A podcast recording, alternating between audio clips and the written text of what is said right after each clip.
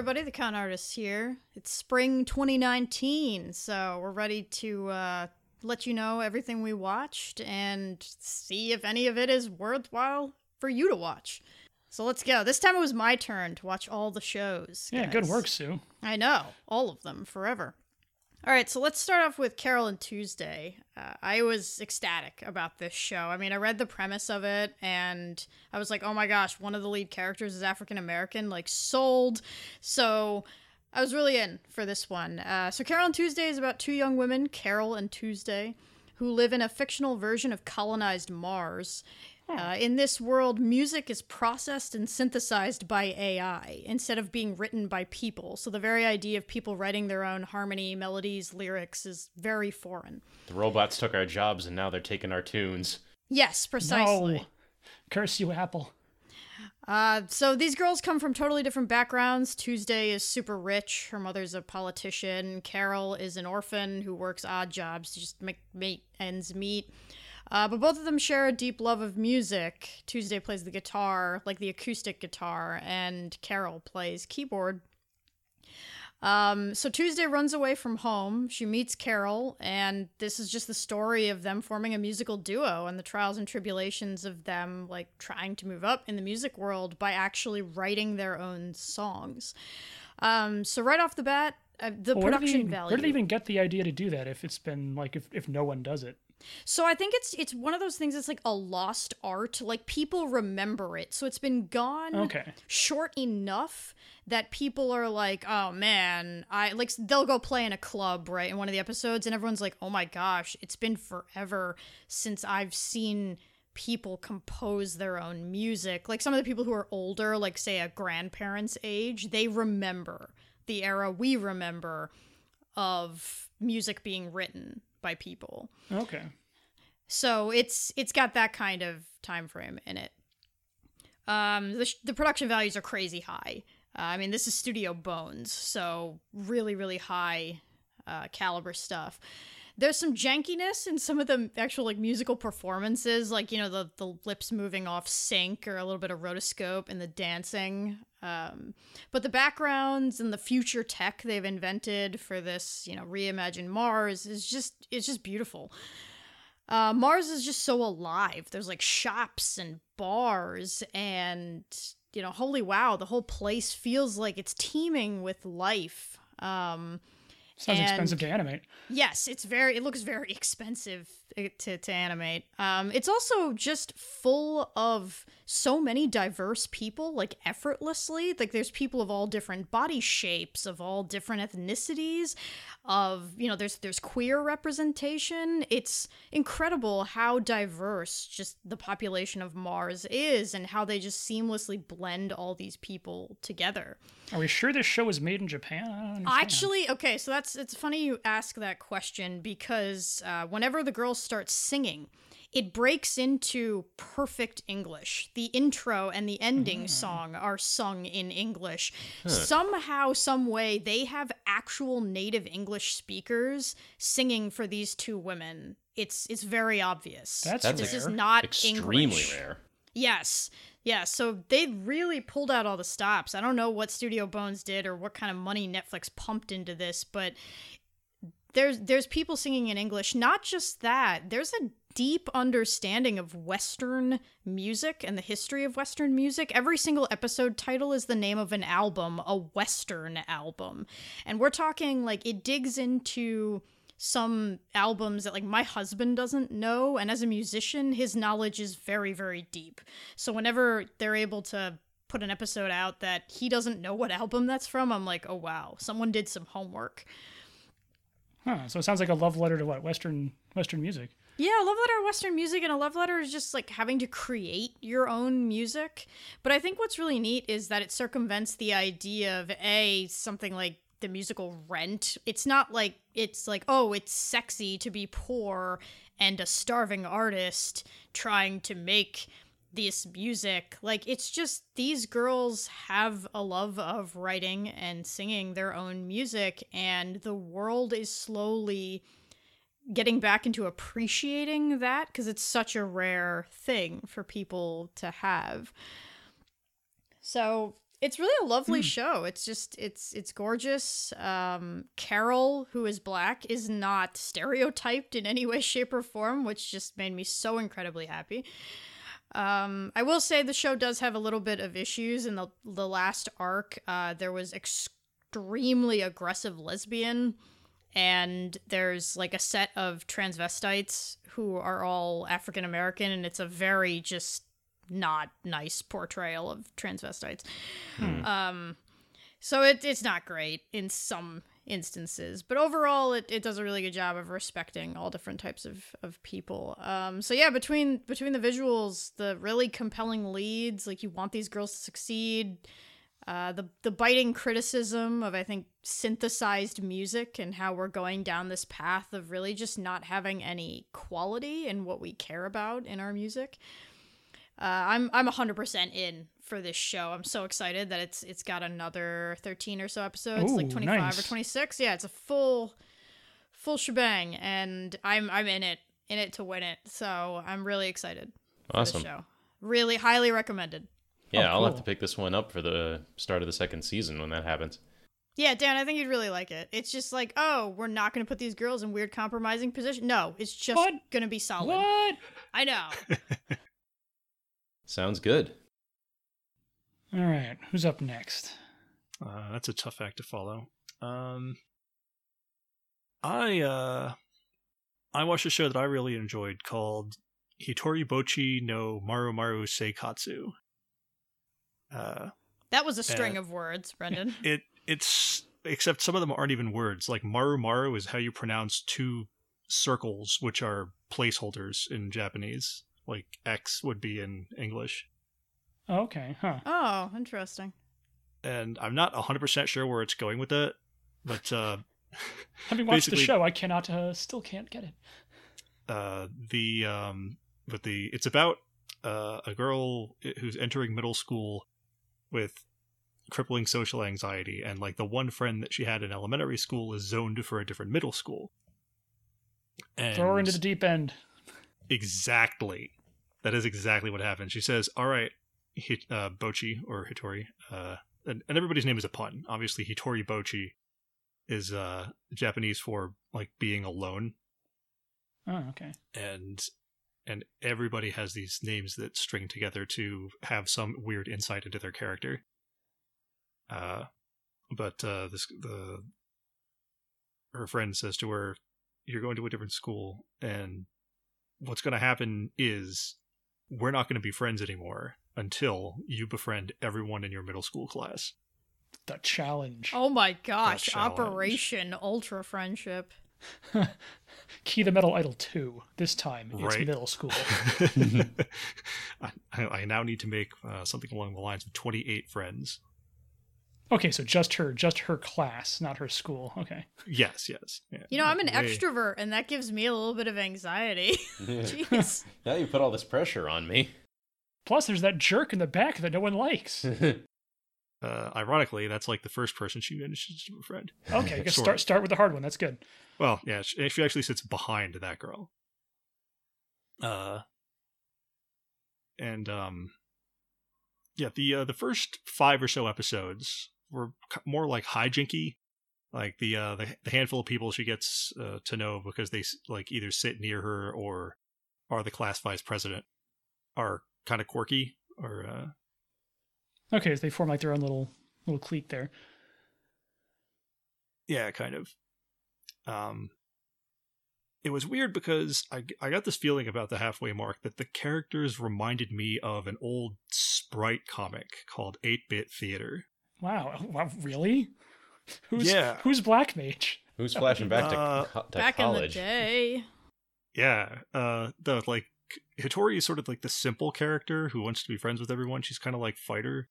Um, the Black Mage is kind of like the vice president character because she's fully lucid, but she has trouble like main like actually being normal or pulling it off. Uh, the girl who sits in front of uh, Hitori, who is uh, Nako, like she's kind of like the thief who's also fully lucid and who's kind of a jerk.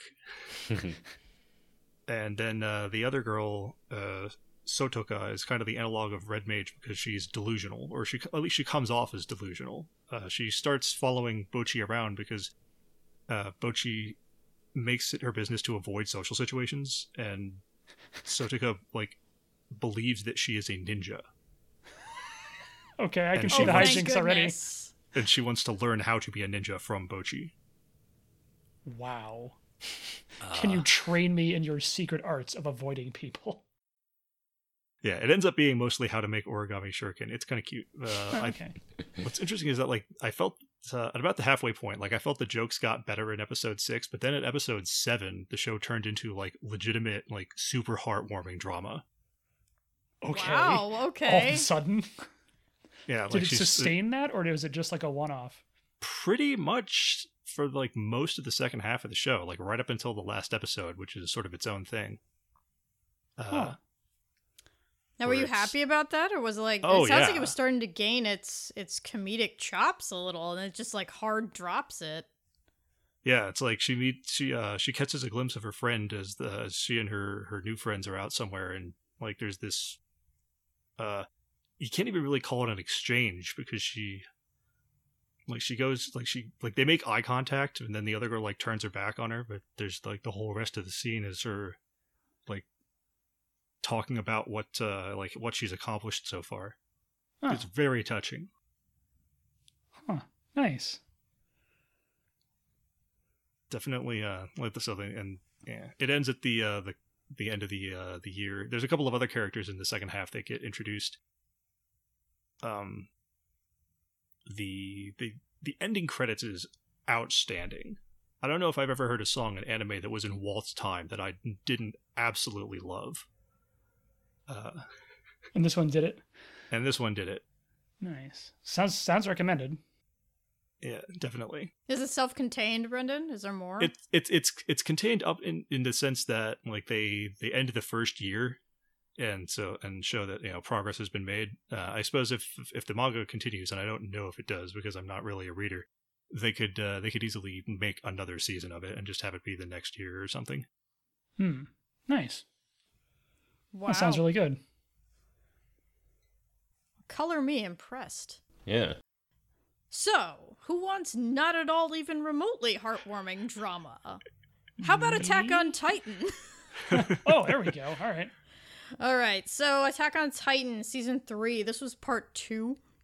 Uh, I think there was a cour in the middle, like Winter didn't have it, so this is the continuation of uh, what we had talked about, you know, two cours before. So right out the gate, I mean, this show just explodes. Um, last season, we were forced to sit through a lot of stilted plot. There was a lot of like person drama going on within the walls, and there was a coup and stuff about the royal family. And this season is like, okay, yeah, we're done with that. Back to form with the killing of the Titans and the the camera work swinging every which way. Uh, the season looks great. Um, my big thing was we finally discover what's in the basement. And for those of you who are uh, not manga readers, uh, this was a huge deal for us. Like, if you're reading the manga, it's way ahead, so you already knew. But I've been waiting since season one, and this season actually desperately needed to prove itself to me because my husband and I were considering being done with this permanently. It just it it felt like it was dragging and dragging, and we were like, I swear, if you do not get to this basement and reveal what's down there, I am done with this nonsense. So Because that came up in like the very beginning of the Yes, first season. I Yeah. remember that, and it's been God years at this point. Yes, I, we've been waiting since season one for what the heck is in that basement. And, you know, Dan, it was actually pretty cool. The plot's coming together. It delivered. All right. It delivered. It delivered. Um, How you know, this- unexpected. yeah, this season has just amazing action, some really, you know, intense scenes. Uh, it does have some writing problems, which I'll just touch on really quick. Uh, I think this comes from the author just being a manga greenhorn uh, with with the storytelling. So the Titans have revealed themselves to have some pretty nutty powers as I've continued to watch the show. It's things like memory wiping and super screech and hardening skin and all that stuff. They're turning into Uh, like angels from Evangelion. yeah, like this season flies clean off the handlebars. So at one point, uh, Levi, one of the lead characters, he basically practically severs the head of one of the characters that's trying to transform into a titan. Like his blade goes clean through this guy's neck. And if he had just like twisted in any way i mean this guy's head's coming clean off. The the guy still manages to transform. And then he monologues to himself and he's like good thing i transferred my consciousness from the upper part of my brain down the spine into my rib cage. Otherwise i would have been in trouble. And i'm like you know what that sounds like? Bullshit. Like, no. I was so angry, like, yell at the screen. No. So, oh. So I mean, when conservation of mass has gone out the window from like concept one, I guess I could forgive that sort of thing, but that really seems like cheating. I'm glad you hate that too, Dan. I just chalk it up to anime nonsense. Alex gets really frustrated when we watch it. He's like, How are you creating mass out of nothing? And I'm like, Honey, Japan. It's uh, photosynthesis. Just deal with it. yeah, it's cool. So you know that was that was really like a yell at the screen. We hate this. There's also problems wherein like the lead characters sit around talking like, "What are we gonna do? What are we gonna do? Should we do this? Should we do this?" And then like the the villains swoop in and like take take someone or cut them off at the pass, and then they're like, "Oh no! If only we had done something." And you're like. I, I I just hate everyone right now. I'm gonna kill you all. Your indecisiveness will be the death of humanity. Yes, precisely. So there's so many moments of indecisiveness that just you're like, hello, hello. If you just killed this guy who's murdered tons of you instead of sitting around being like, should we, shouldn't we? Uh, like, no, no, just do it. Maybe they'll just go away. Oh my gosh, jeez.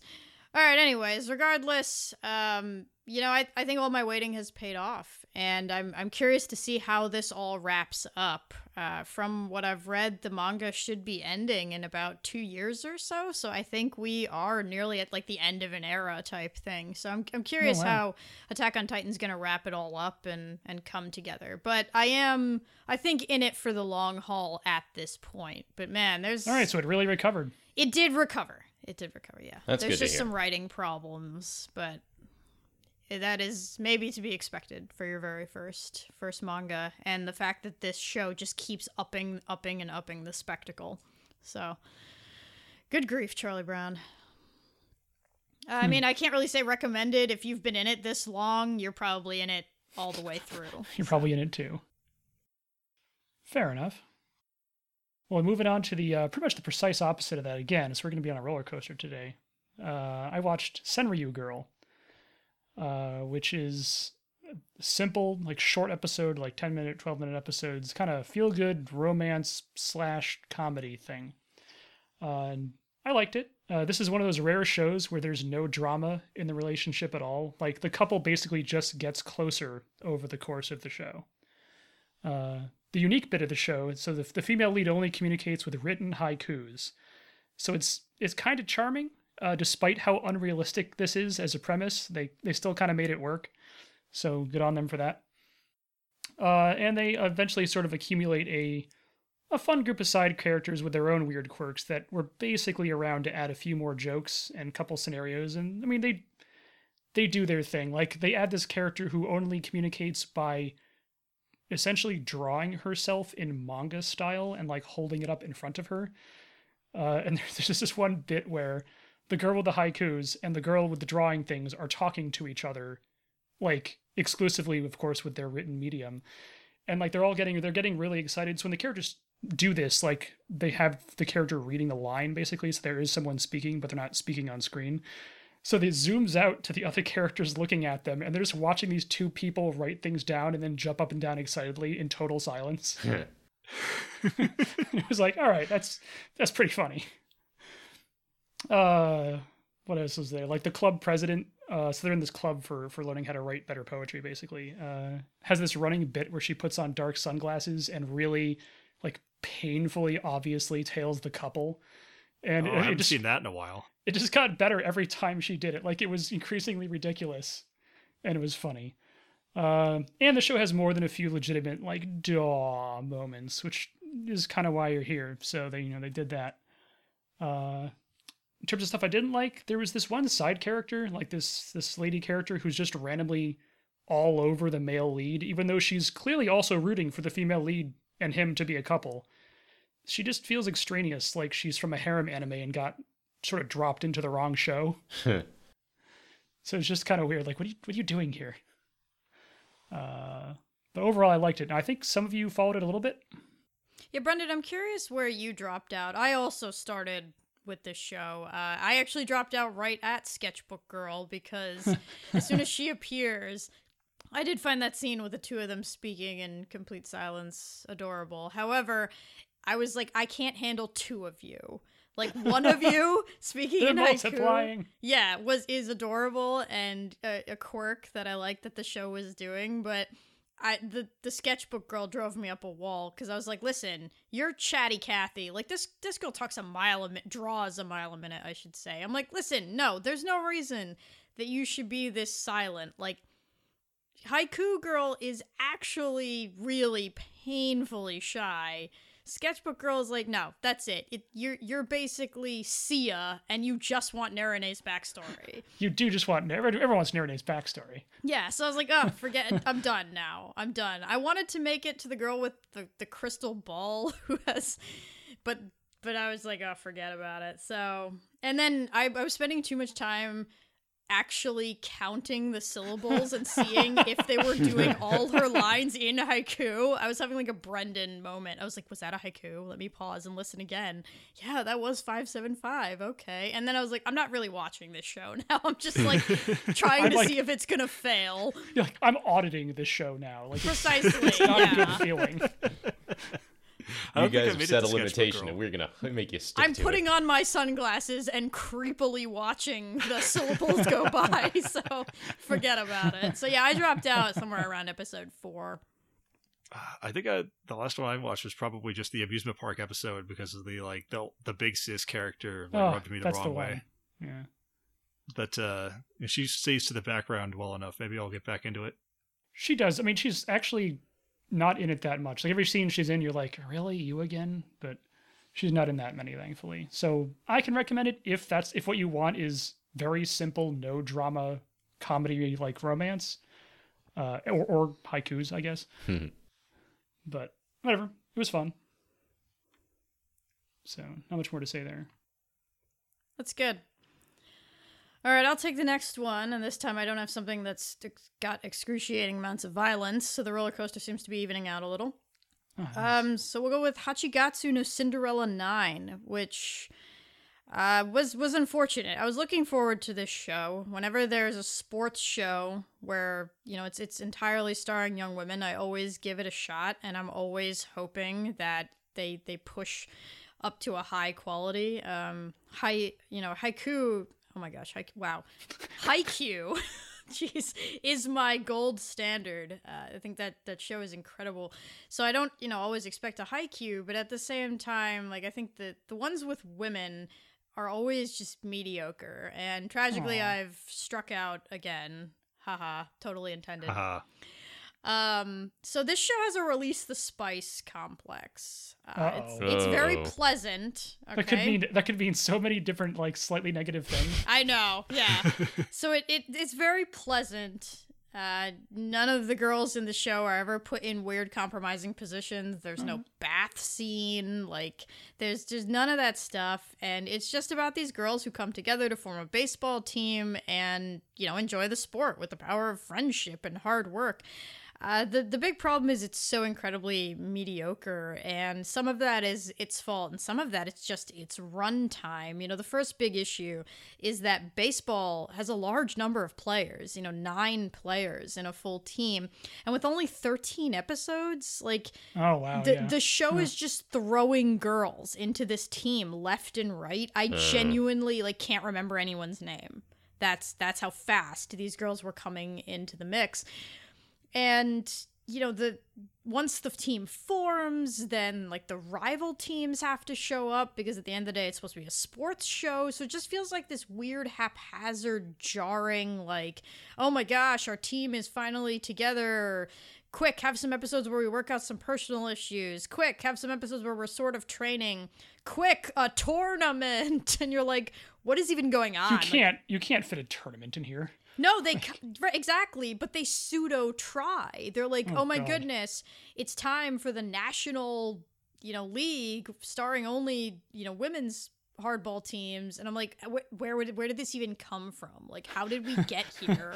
what what timeline are we on? How did you get like- caught? How did the team get caught by surprise here?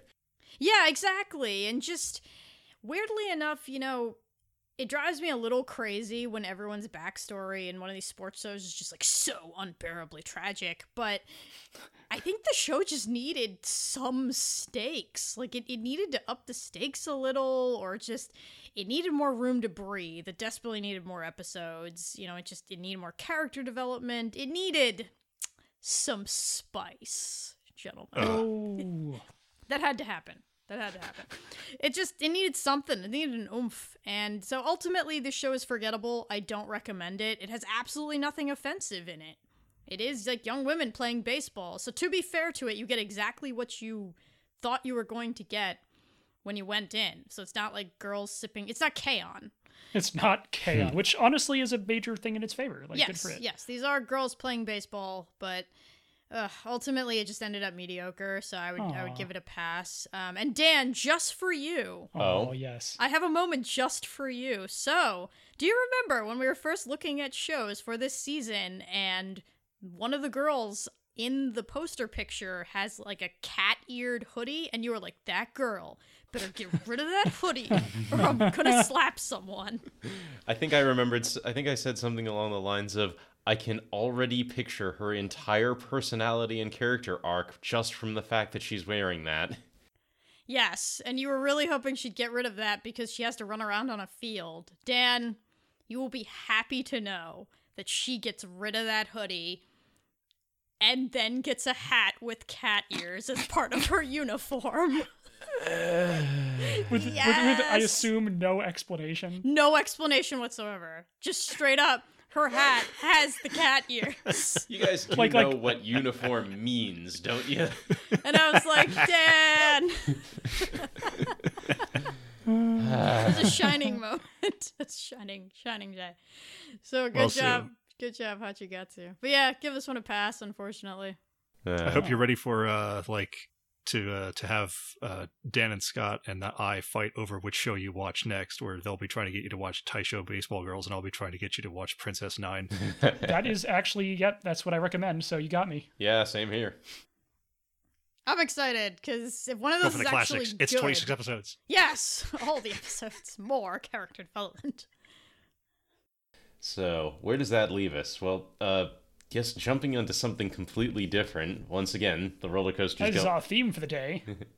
as is our theme. Um, I've been following uh, the second season of One Punch Man. Uh, first season, I had actually initially been very skeptical of that show, but when I finally sat down and watched it in full, like it blew me away. It was fantastic.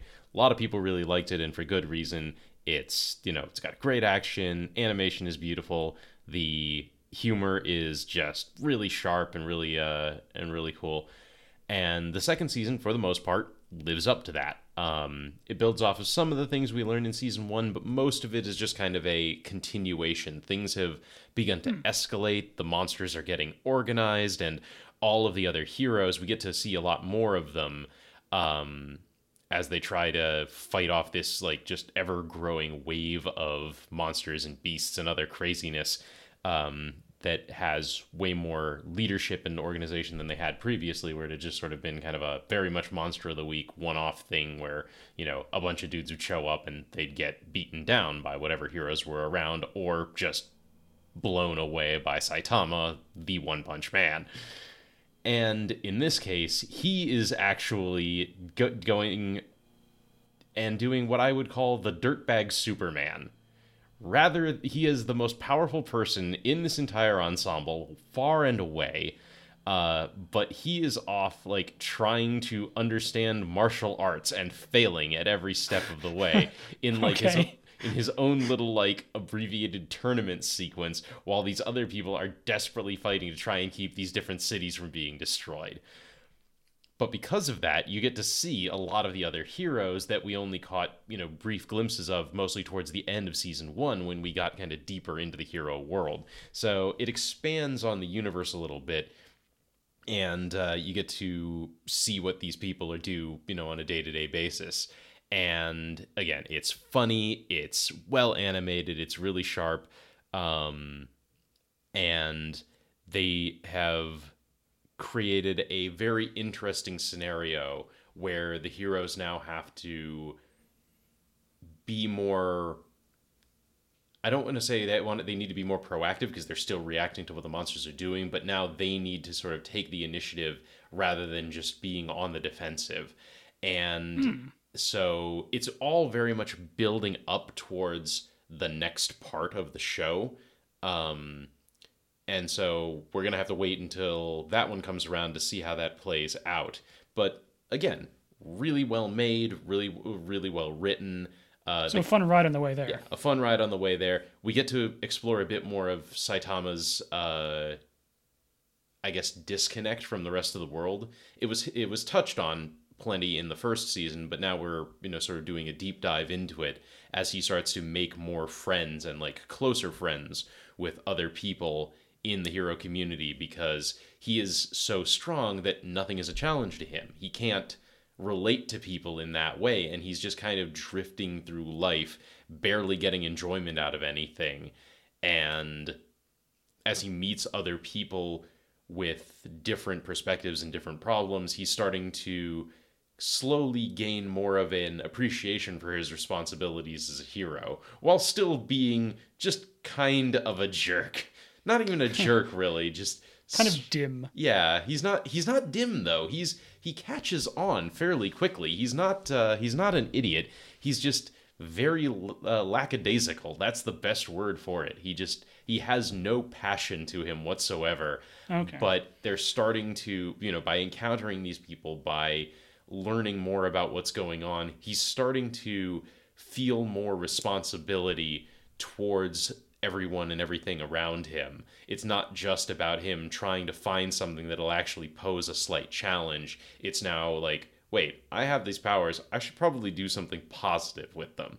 Yet at the same time, he's still the kind of guy who, for as amazing as he is at all of that, will get incredibly frustrated and infuriated by someone who's better at him at a video better than him at a video game. So he's he's very human despite being so disconnected from the rest of humanity and i really enjoyed it so.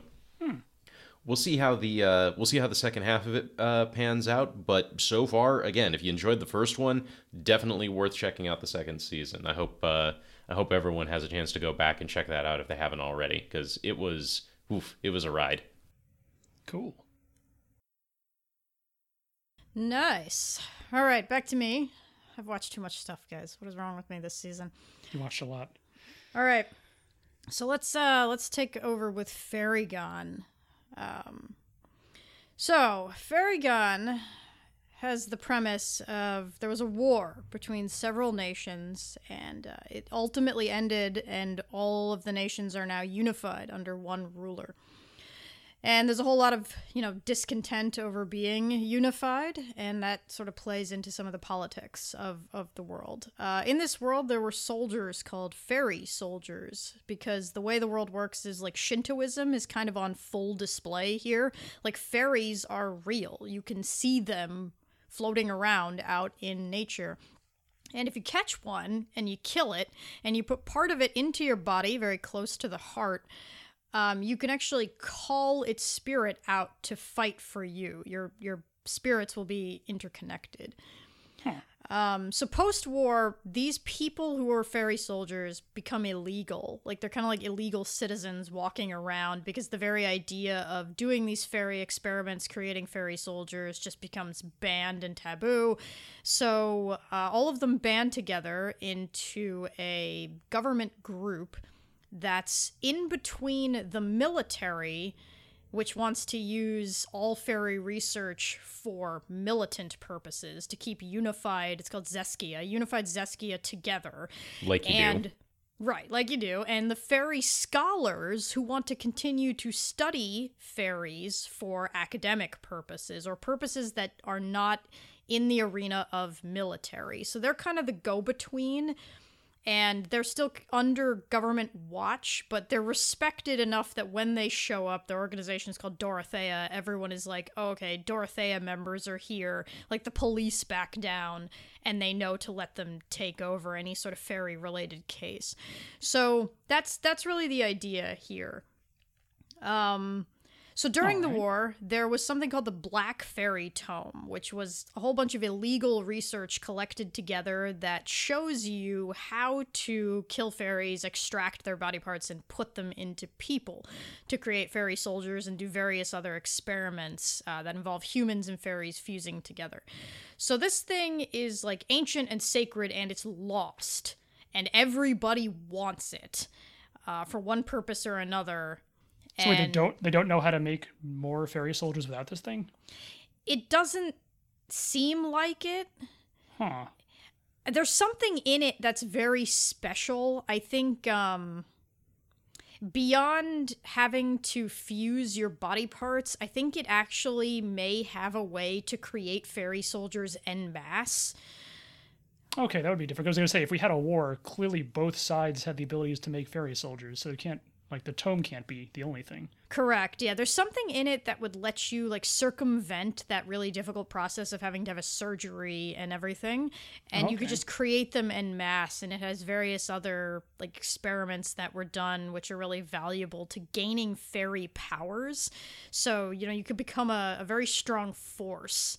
And since Unified Zeskia is on shaky ground, like any ability to gain more power is is a big deal.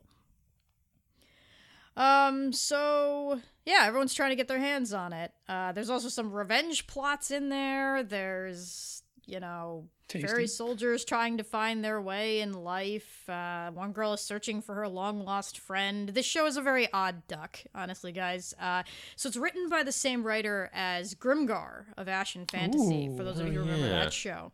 It was So- a solid show. That means it's very, very slow. It's very slow. It's obsessed with the building of its world, you know, this really complicated world with deep politics and changing alliances and all that kind of stuff. And I actually didn't mind the show's slow as molasses plot. You know, everyone I think on, on other sites I read was just complaining to high heaven, and I was like, guys, every show can't be Attack on Titan. Let's all calm down. Hmm. But anywho, Take a breath. Take a breath. It's very slow and it, it wants to to immerse you immensely. You know its colors are very realistic. Its characters reminded me a little bit of like witch hunter robin. Like there's there's just Oh, a wow. realism to their designs and their color schemes and and all that good stuff. Um I, I think the problem is that a it has ugly CG and it ultimately like Oh, really no. ugly. The fairies come out really ugly, and ultimately it bloats beyond its control. So there's like a whole bunch of plot threads like that just they come into precedence in the beginning and then they just get dropped. Like the revenge plot is there full front and center in the beginning of the show, and you think it's going to be about this girl Marlea looking for her long lost friend Veronica Thorne. And Veronica Thorne is on a revenge mission. She wants the Black Fairy Tome to get enough power to kill off one of the dukes uh, who who betrayed their village and burned it to the ground in order to like help with his part of the war and you know gain allegiance of some other nation. So that's her whole deal and you think it's going to be like mostly that simple effect and she ends up becoming a fairy soldier sort of by accident so she's forced to be in dorothea otherwise the government will hunt her down. And so it's just you think it's going to be that like her quest to find veronica thorne and their reconciliation no, it's not that. That gets dropped like midway through the show. There's this oh. gigantic oh. plot about all the dukes trying to to make a coup to knock out the emperor, to get rid of you know the guy who's leader of parliament. Like it's just it's all over the place Huh. and you know characters just like talk at each other forever and you know the show is going to be two cours it's it's halfway done and the next the next half of it is in october and i don't feel like practically anything got accomplished like all of these characters are just there floating i mean the world is interesting enough but it it, it too much weirdness is happening and the show moves too slow that you know it's hard to pay attention after a while you're like somebody somebody do This something sounds this sounds dense. Hmm. yeah, it's very dense. and it almost I think it would have worked better as a book or something. Like as a as a show, it's it's too slow moving. It's too jam packed with world building stuff. And it sounds like almost that, like too, too, like like the equivalent of like wall of text or something. Like it's too too much exposition, not enough action. Exactly. Mm. That's perfect way to say. It's too much exposition, not enough action, and then on top of it, because it needs to move its pseudo plot around, like it loses track of some of the stuff it's trying to put in there. Like I, I told you guys, there's like a Shintoism effect where fairies are just floating around. Outside of this one fairy that fuses into Marleya, we never see fairies just meandering around in real. Oh come life. on, that's like core right. of your world. That's the big. That's the big shtick, and you're like, what? Like, isn't that a thing? And it's like, no, no, no. Except maybe it just doesn't happen in big cities. Like maybe you only have to be in wooded areas because we're not in like the forest very often or anything like that. We're in like cities and towns and stuff. But yeah, hmm. just it's very odd. It's it's too dense and at the same time doesn't follow through and ultimately some of the episodes they are boring so i'm of two mindsets i'm not really sure if i'm gonna continue into mm. october we'll have to we'll have to wait and see uh, okay. it's it's a little rough however Fairy Gone gets the award for having the dumbest names i have ever heard of in a really oh. long time so let me regale you with some of these names get ready for it. Free oh, ready. Underbar.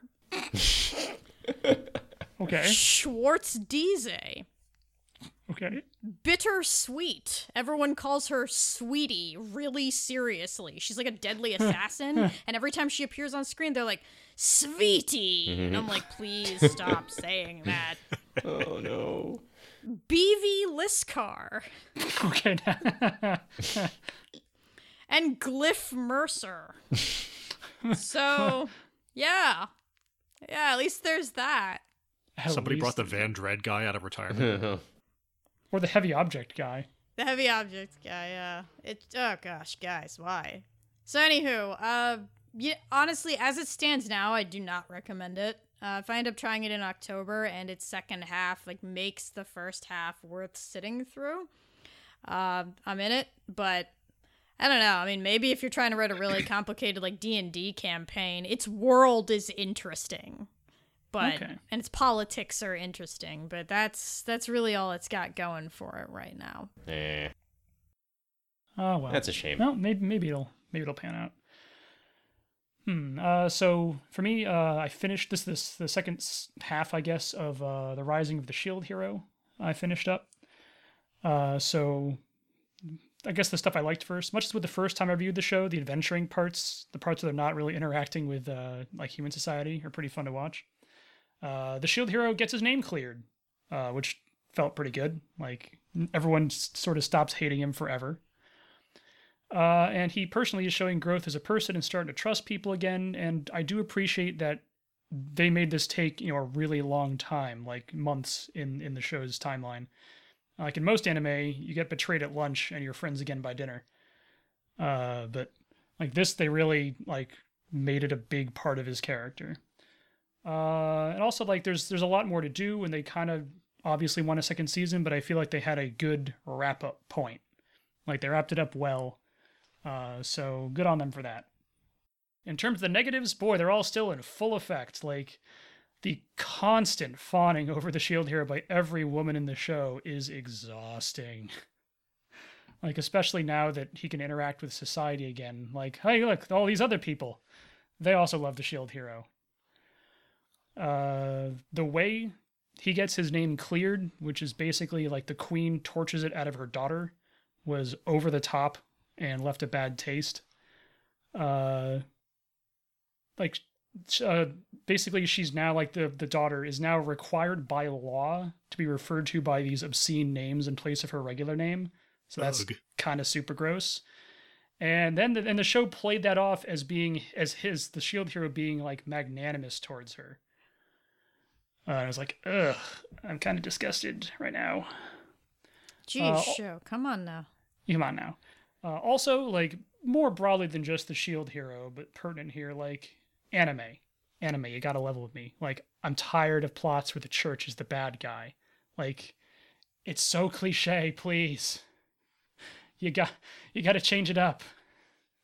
And yes, of course it's here too. But like, come on. Think of a think of a new evil group. You Scott, how's it going with that slavery motif? Did they tone that down a bit? Kinda like he doesn't let any of them stop being slaves, but also like he doesn't add anyone to the roster. So it it doesn't get brought up at any point. Like other than remember how I said the the queen like tortures it out of her daughter? Like they're basically like, ah, we're gonna put a temporary slave crest on you, and then you have to answer questions honestly, like as if it's a court trial sort of. Uh, and so I guess it gets used for that. But other than that, it doesn't really show up again. Ugh, fun times. Fun times? Yeah, like it's really hard to recommend the show. Like it does look good and the adventuring parts are fun, but there's all this baggage. So I'm gonna go with probably not on recommendation. But there are people out there who'd probably enjoy it, so we'll see. Interesting. Would you watch more of it? Would I watch more of it? Uh, I guess if it was a thin season, I would pick it up again. Whatever, whenever it came out again, like it could get beat out. Let's put it that way. We just gotta hope for some All better right. fantasy. Well, Yeah, next season looks like it has a ton. So, I mean, not I the don't show know, man. There's a lot of isekai. season, It is it is pretty rife. There's okay. It's there's also a lot of isekai. yeah, anime level with me. Enough with the isekai. Light novel adaptation, light novel adaptation, light Hmm. novel adaptation, isekai, isekai, isekai. I'm beginning to sense a trend. I think isn't one of them called like isekai cheat magician or something? Like, yes, that's yes, the I believe actual it title? is. Yes, yeah. it is. Yeah, Okay, I guess we shouldn't make fun of new season too much. Maybe that one's going to be the one that breaks the mold. But who's up next? Um, I watched a weird show called The Helpful Fox Senko-san. Huh. That sounds heartwarming. Yeah, really. It kind of is. Um, so the premise of this show is that there's this salaryman in Japan. Poor lad. Poor, poor lad. Poor lad. Who's like. He's job- only joined by everyone in Japan. It's okay. Well, I mean, yes. so like whatever whatever office job he has, you know, is one of those jobs that you know keeps him working like really really long hours. Uh, uh, to the point where he occasionally just sleeps at work instead of or after having missed the last train back to wherever neighborhood that he actually lives in. Uh, and he's just perpetually exhausted. And the uh a kitsune spirit creature person who uh basically had a like, knew one of his ancestors uh decides to like come out of wherever like spirit world they uh, normally live in and sort of help him out around the house Huh. So it sounds like uh, what's the name of that genre? Like the the healing genre, whatever it's called. oh oh crud i should know this I should know the word. it's um yashike Yashike. Sounds like a Yashike. a little bit Okay. Well, like it's kind of like Iyashikei blended with uh, ASMR. I think. Not that I know a lot about Hmm. ASMR, but well, and that that mostly comes out in the um after the ending credits. There's like a, a minute or so of like a little segment called Super Senko-san Time, which is done in first person, Okay. which is Would a you- little weird. Would you characterize it as creepy or okay? I would characterize it as okay for the most part. Eh. um it like it's it, it doesn't rub everybody the same way i think like uh, i was reading a little bit of commentary on it and some people are concerned with the the way that the relationship is portrayed uh i will also say that like in in the the second halves of the first two episodes have uh uh some scenes that are erotically coded i think like much more than i'm comfortable with. Ugh. given that it's but that uh because the or one of the one of the um stress relief sort of motifs uh, going on is this guy like petting Senko-san's foxtail because it's so fluffy.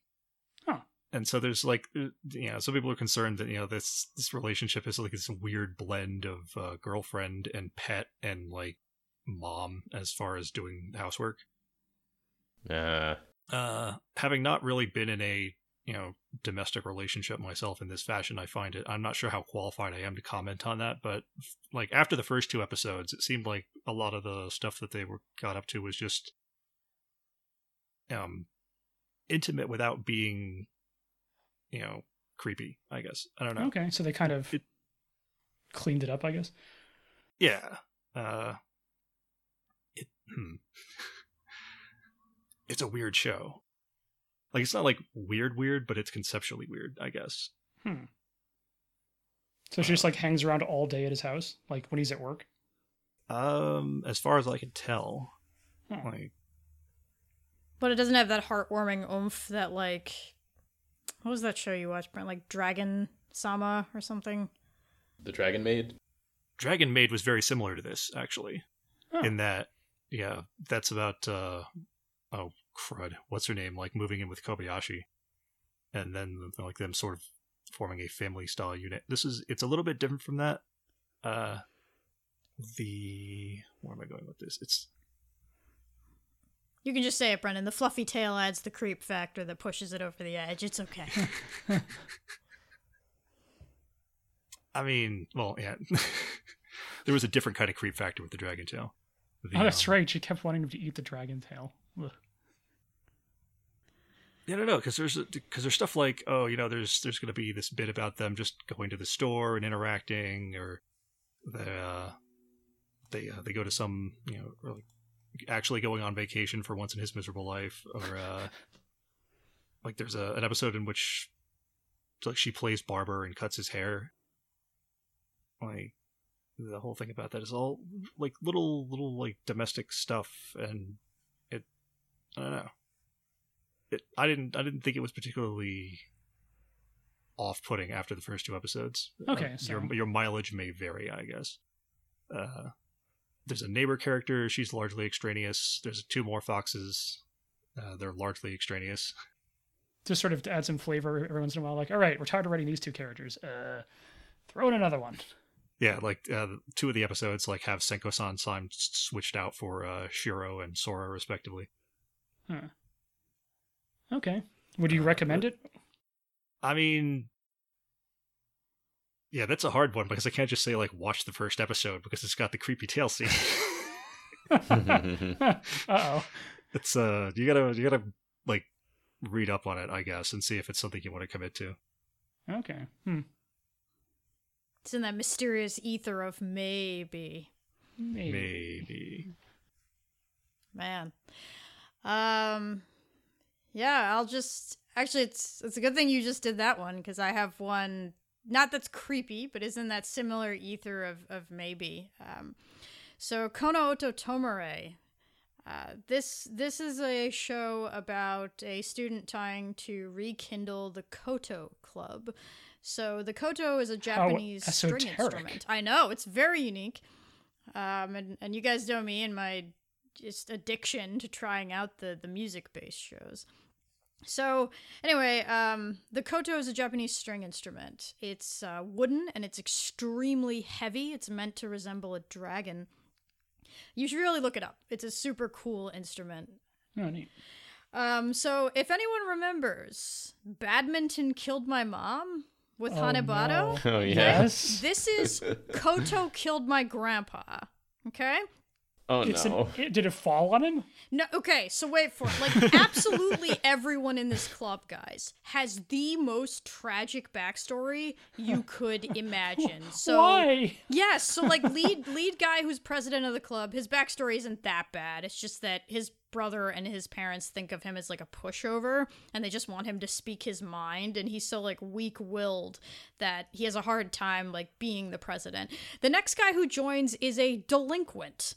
Okay, like the whole school just thinks he's like this punk ass delinquent, and Okay. he used to get into fights all the time in in junior high, and just like beat kids up. Like there's a sequence, it's pretty rough. Like this, he beats kids up in an alley. Like at one point, he gets knifed in the hand. Eee. Like it's yeah, it's it's kind of gruesome. Oh. But then he meets a girl who speaks only in uh, haiku. Yeah, and then everything gets better. No way. So it turns out he's not really that bad of a guy. And his grandfather, who took him in, because his parents kicked him out, they were like, "We're done with you. Go go somewhere else." So he lives with his grandfather, and his grandfather's a koto maker. Um, and his grandfather's like, "I know you're not a bad guy. Come over here and and try koto. I think it'll it'll change your life a little bit."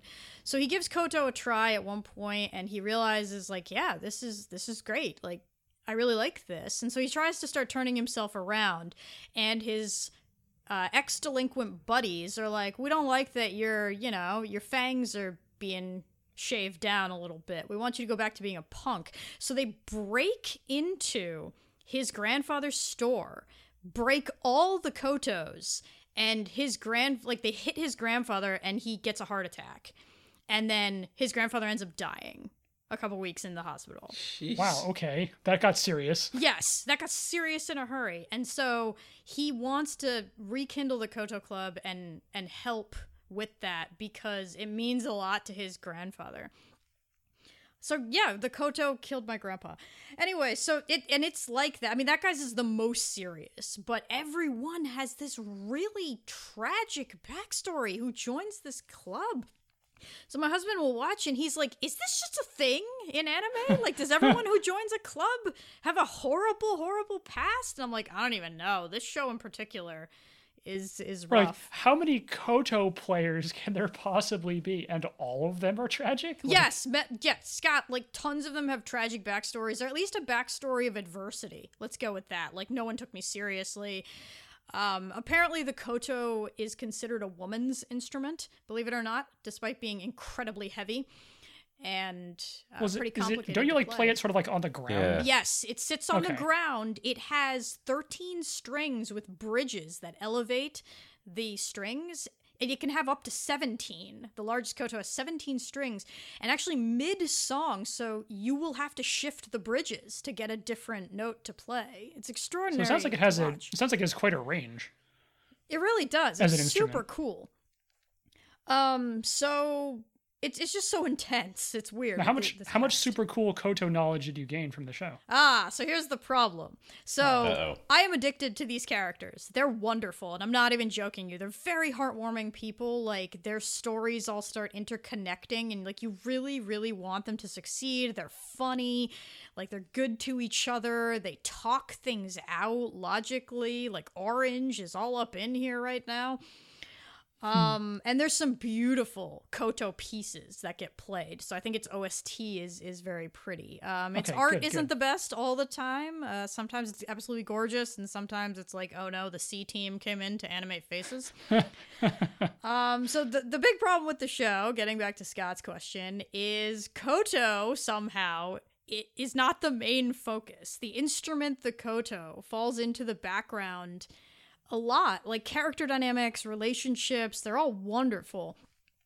And it's funny because I just complained in Hachigatsu that, you know, there wasn't enough character relationships and it was too much of like girls just playing some baseball and that was mediocre. This has like the opposite problem it it's such an interesting instrument because it's very deeply rooted in Japanese history. It's actually so old that it has musical notation that is different from Western staff notation. Oh, like wow, pretty much all instruments can be graphed to Western staff. This instrument has its own Japanese musical notation. And I was like, teach me more about this instrument. And like it drip feeds it every The once in a while. It show's while. like, no. yeah, no, it just teaches you a little bit here, a little bit there. And like half the time when they're playing, like I want the shots of their fingers moving lightning fast because one on one hand you wear these like plastic strips that let you strum similar to say like a it's not like a violin bowing. You're like literally strumming or like rapid picking, and your other hand is free, so you can like strum all the strings or pick one at a time. So when they do show the hands, like a top-down shot of the hands playing koto, it's it's amazing. Like one hand is moving super fast on one side of the bridges and the other hand is like either strumming or dual picking at the same time. Like the melodies that they can create, the polyphonic memory melodies that they can create are beautiful. Like the sound is gorgeous. However, it's just it's just drip feed. I'm like, go back to teaching me the history of the koto. go back to teaching me how this musical notation works. Go go back. And then they're like, no no no, just character development up the wazoo. So it's really You're like, rough. oh, I guess. yeah, and like it's really rough because I do love these people. I love everyone they introduce. They very naturally get to a tournament arc. Hachigatsu, why? Um, it all comes together nicely in terms of the people, but it's weird. Like I want to watch more, but I also have a big problem with the show's lack of giving us a deep dive into the koto as an instrument. So it's in that ethereal maybe. It's actually a very long running manga that's super popular. I had no idea until I started watching the show, Huh. but uh, it's it's it's very popular. People love the characters, and I think a lot of people who loved the manga, their big thing was probably just being able to hear the beautiful koto music now that it's animated, and that is a plus. So, I guess think about it, because there is a second season of it coming. Okay. Um, so yeah, I mean, I'm in it. I want to see these people succeed, but man, more Koto, please, please. Huh. All right. And I guess in that case, we should wrap it up with. Uh, so we've been for our rolling review, we've been uh, doing Fruits Basket, the 2019 sort of remake. Uh, because it's going to continue, and we're going to keep reviewing it. We're not going to do a whole up thing about it, but uh, I think we should mention it in passing and uh, how we're all liking it. Uh, so it's great. Like anyone who's not watching it should probably be watching it. Pretty much. I What mean, you guys think? I barely remember most of the original season, and I will say that this one, you know, hits the notes that I do recall. Uh, it definitely captures the spirit of the original while dramatically upping the, you know, production values. Everything's, you know, everything's done. Yeah, everything's done with much more, you know, modern, in a more modern style while still retaining, you know, the personality of the previous one.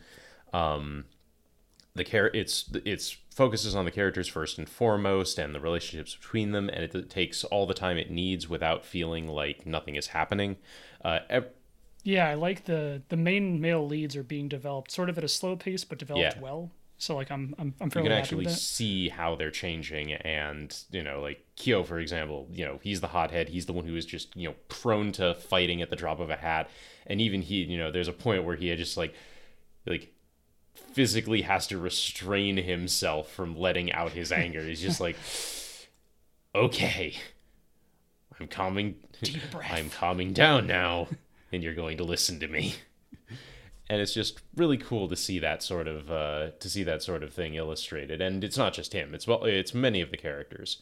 Um, so yeah, I'm definitely enjoying that aspect of it. But it is also just it's again a sort of thing that you know your mileage may vary with this because it is very much in an older style of shojo and Soft very fluffy. soft and, and fluffy, very soft and fluffy. And if you're not, and if that's not what you're looking for, it's probably going to put you off a little bit at times, just because that is what they dive into, and they dive into it hard. But if that is what you're looking for, then yeah, Then like just nestle yourself Mm-hmm. up. The temporal dissonance is going to make my head explode. That's right.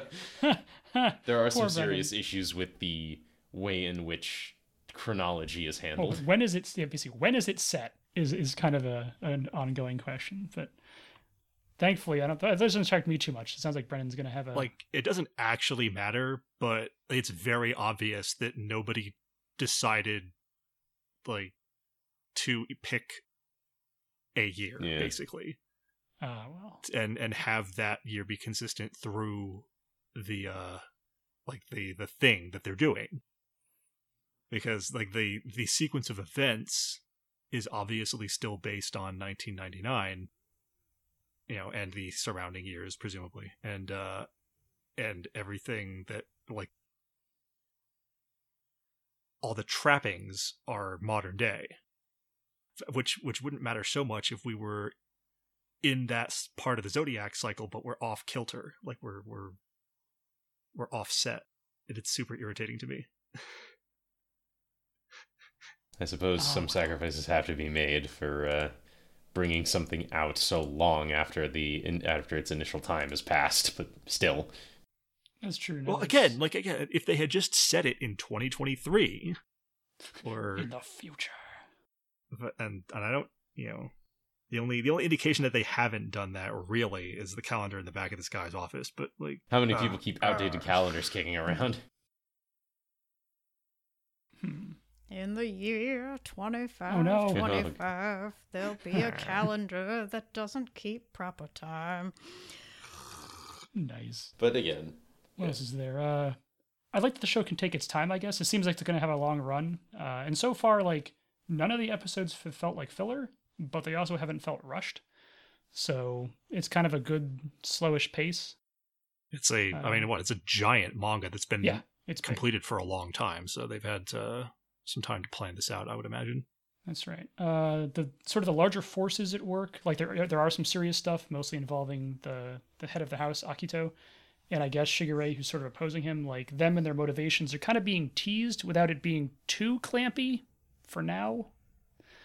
Like we'll see how long they can sort of string out what these two are trying to angle at, uh, while not telling us what it is.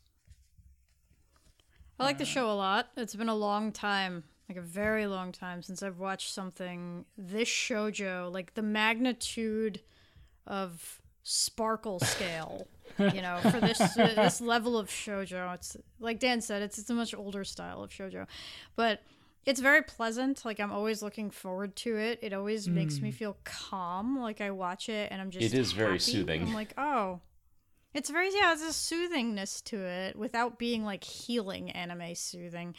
It's Yeah, like there nice. are problems that characters have to face. It isn't just everything's great all the time. correct. but- Yeah, it's not Yeah. flying witch, but it's it's nice. It's pleasant.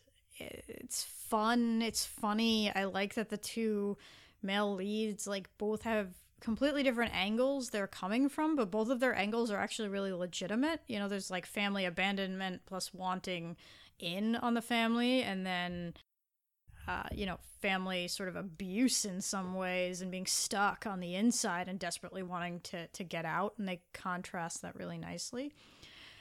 Um, I think I like the quirkiness of a lot of the other characters. Some of them, some of them grate on me. Kagura, please go away forever. Oh, Kagura. uh, but it's or or Momiji Uh. for Dan. oh my gosh, Momiji, stop speaking in German. Momiji stop. isn't as bad as I But feared. anyway. It's that snake guy that I want to drown in a puddle. Are you kidding? I love him. He's the He is- best. Snake Oh, He man. is so skeezy. He's skeezy, but like him and Shigure's like Ba- the banter is uh, great. rapport with each other I won't disagree great. with that. Their banter is fantastic, but his behavior towards uh, Toru, who I'm increasingly concerned has some sort of learning disability or like a lack of short-term Toru. memory. I don't know what it is, but that poor girl really needs to learn how to read people better. It's fine because you know who she's read great. Uo and Hana, the who are two best legit characters. the most beautiful best friends or two moms in existence. They're just lovely, and every time they're on screen, so great. I am so happy all the time. Like their lines are solid, their existence is beautiful, their friendship with Toru is just like shiny love. I love it. And yes. And like, and also you gotta look at like word on the street is Wave Girl. Oh my gosh, I laughed so hard, guys. So hard. Because he's like got his jacket, like collar pop thing. And he's like looking to the side and he's like, yo, word on the street is that no one underestimates Wave Girl. And you're like, who says that? Do not underestimate Wave Girl. Yeah, so it's just, oh, it's so uh, good. But yeah, you know what? I'm enjoying it. I, I do think people should should give it a try because you know what? In an era where so many shows are just like full of cynicism or very clearly full of like whatever the heck Fairy Gone's trying to do or just straight up mediocre, like this show knows what it what it's trying to do and it is executing on it. So it takes you back to a different time and it's pleasant and fun and watch the show and watch, Watch the show. Absolutely. They knew I'll they had a they knew they had a big task and some very passionate fans that had waited a really long time for this and man, they did their ever living best to deliver. I'm really happy to see something that took so long to come to fruition actually stick the landing at the end and yeah. we'll uh, see how the next half of it goes and uh, w- how long the season, the final season, ends up being. I think we're looking at a total of something like sixty plus episodes. So this is going to be the long haul, people. But you know, a Mhm. good one so far. I mean, All All right. right. man, that was long. We watched too much stuff. You we watch watched too much stuff. Not that next season looks any better. yes, maybe. Very yes. Oh, well, let's see if we do slightly better next season. And by better, I mean less shows. I, I don't even know what that means. We'll see. We'll see. Anywho, well, you've got your recommendations and your not recommendations and Fruit Basket. Yeah. Yeah. Basket. All right, guys, thanks for joining us, and we'll catch you next cour.